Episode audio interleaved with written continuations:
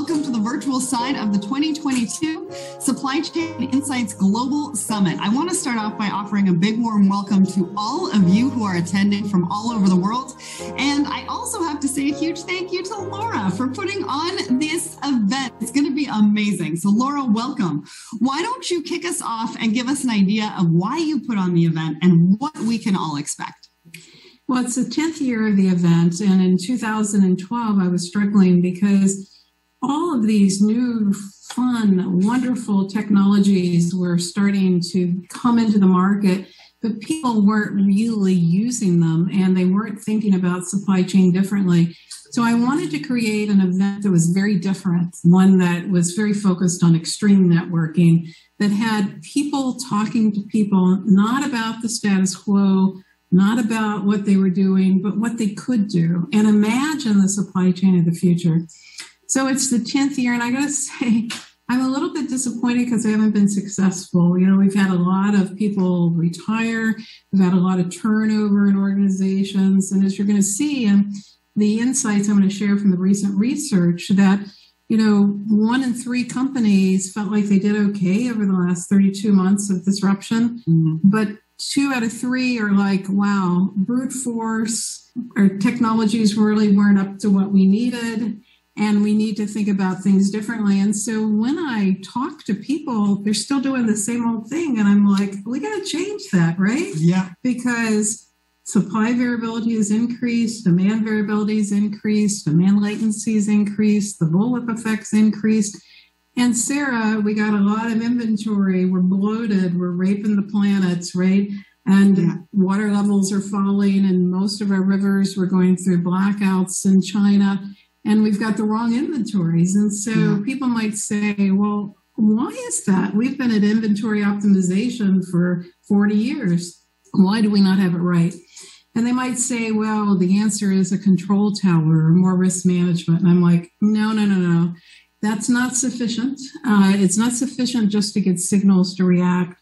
We really need to think about supply chains outside in. We need to think about channel signals and decreasing mm-hmm. latency and improving the signals for companies. And that's part of the river demand activity, which is one of the first things we're going to do in the virtual event. It's so exciting. And these rivers of demand actually came out of a training class of outside in. I'll tell you a story, Sarah. When I first started teaching training, I would have people draw their supply chain.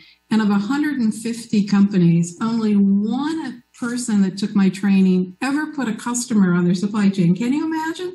Wow. They typically start with a truck or a factory, but not really the customer. And you'll find in the supply chains to admire presentations tomorrow, the difference between those that are really winning are in those that are not is really customer centricity yeah. starting with what does it take for the last mile delivery? What does it mean to be truly excellent? So, this class that I taught recently on outside in processes, I said, let's do this differently. Let's just don't draw a supply chain. Let's think about the supply chain as a river. And why a river? Because new forms of analytics allow us to show flow and allow us to really align organizations and synchronize them to flow. So it isn't enough just to integrate the supply chain. We've got to really manage flow across organizations yeah. and by role. And so the river of demand activity is to change our paradigm so that we can learn from the past to unlearn to think differently. And we're going to talk about this whole process of unlearning. Because when I work with organizations, they're like, oh, Lora, it's just change management. I'm like, can't drive change management unless we first unlearn. So as you yeah. hear the people that actually went through the activity and you hear the voices, think about the unlearning that needs to go on in your organization and how you become a leader. Because the difference between where we are and what we need to be in 2030, I think, is all about leadership. Yes. And I think we need to really bring that from corporations to be able to drive leadership. And that's what this mm-hmm. event's all about. Designed for extreme networking. So you'll see people drawing, talking, laughing. It's very important to have fun. On the virtual event, we've got the gamification. I can't yeah. wait to see who's going to win. Mm-hmm. I love seeing people already in the platform so shaking many. it up. I love, you know, the conversations. This is all about having those enlightened conversations. I'm hoping people can network together to build a guiding coalition to drive change. And that's what this event is all about. Are you excited? I rock and roll. I'm so excited. And like you said, our leaderboard is hot already. People are participating all over the platform and there are prizes and i'm going to get into in just a minute but like you said it's all about leadership i mean everything right now the the flow of knowledge and information is changing every 1.5 years and that was like two years ago so it's only increasing and getting faster yeah but what are we doing we're implementing the same old technology with this old fashioned process definition. We don't have alignment. And it's yeah. like enough of that. Let's yeah. change that, right? Let's shake this up. Let's shake it up. Let's mm-hmm. be supply chain leaders. Let's yeah. admit that we've to learn from the past, unlearn, relearn, that our traditional process is what this is all about. Yeah. The guiding coalition to drive change. Yeah, and like real world examples. That's yes. what people all over the world are looking for. They're looking to hear from people who are going through these exercises and they want to know exactly like what was the where, where was their headspace, right? Where did they start with and where did they end up? And what was their perspective in the end? And what were some of the things that went on in their head during the process?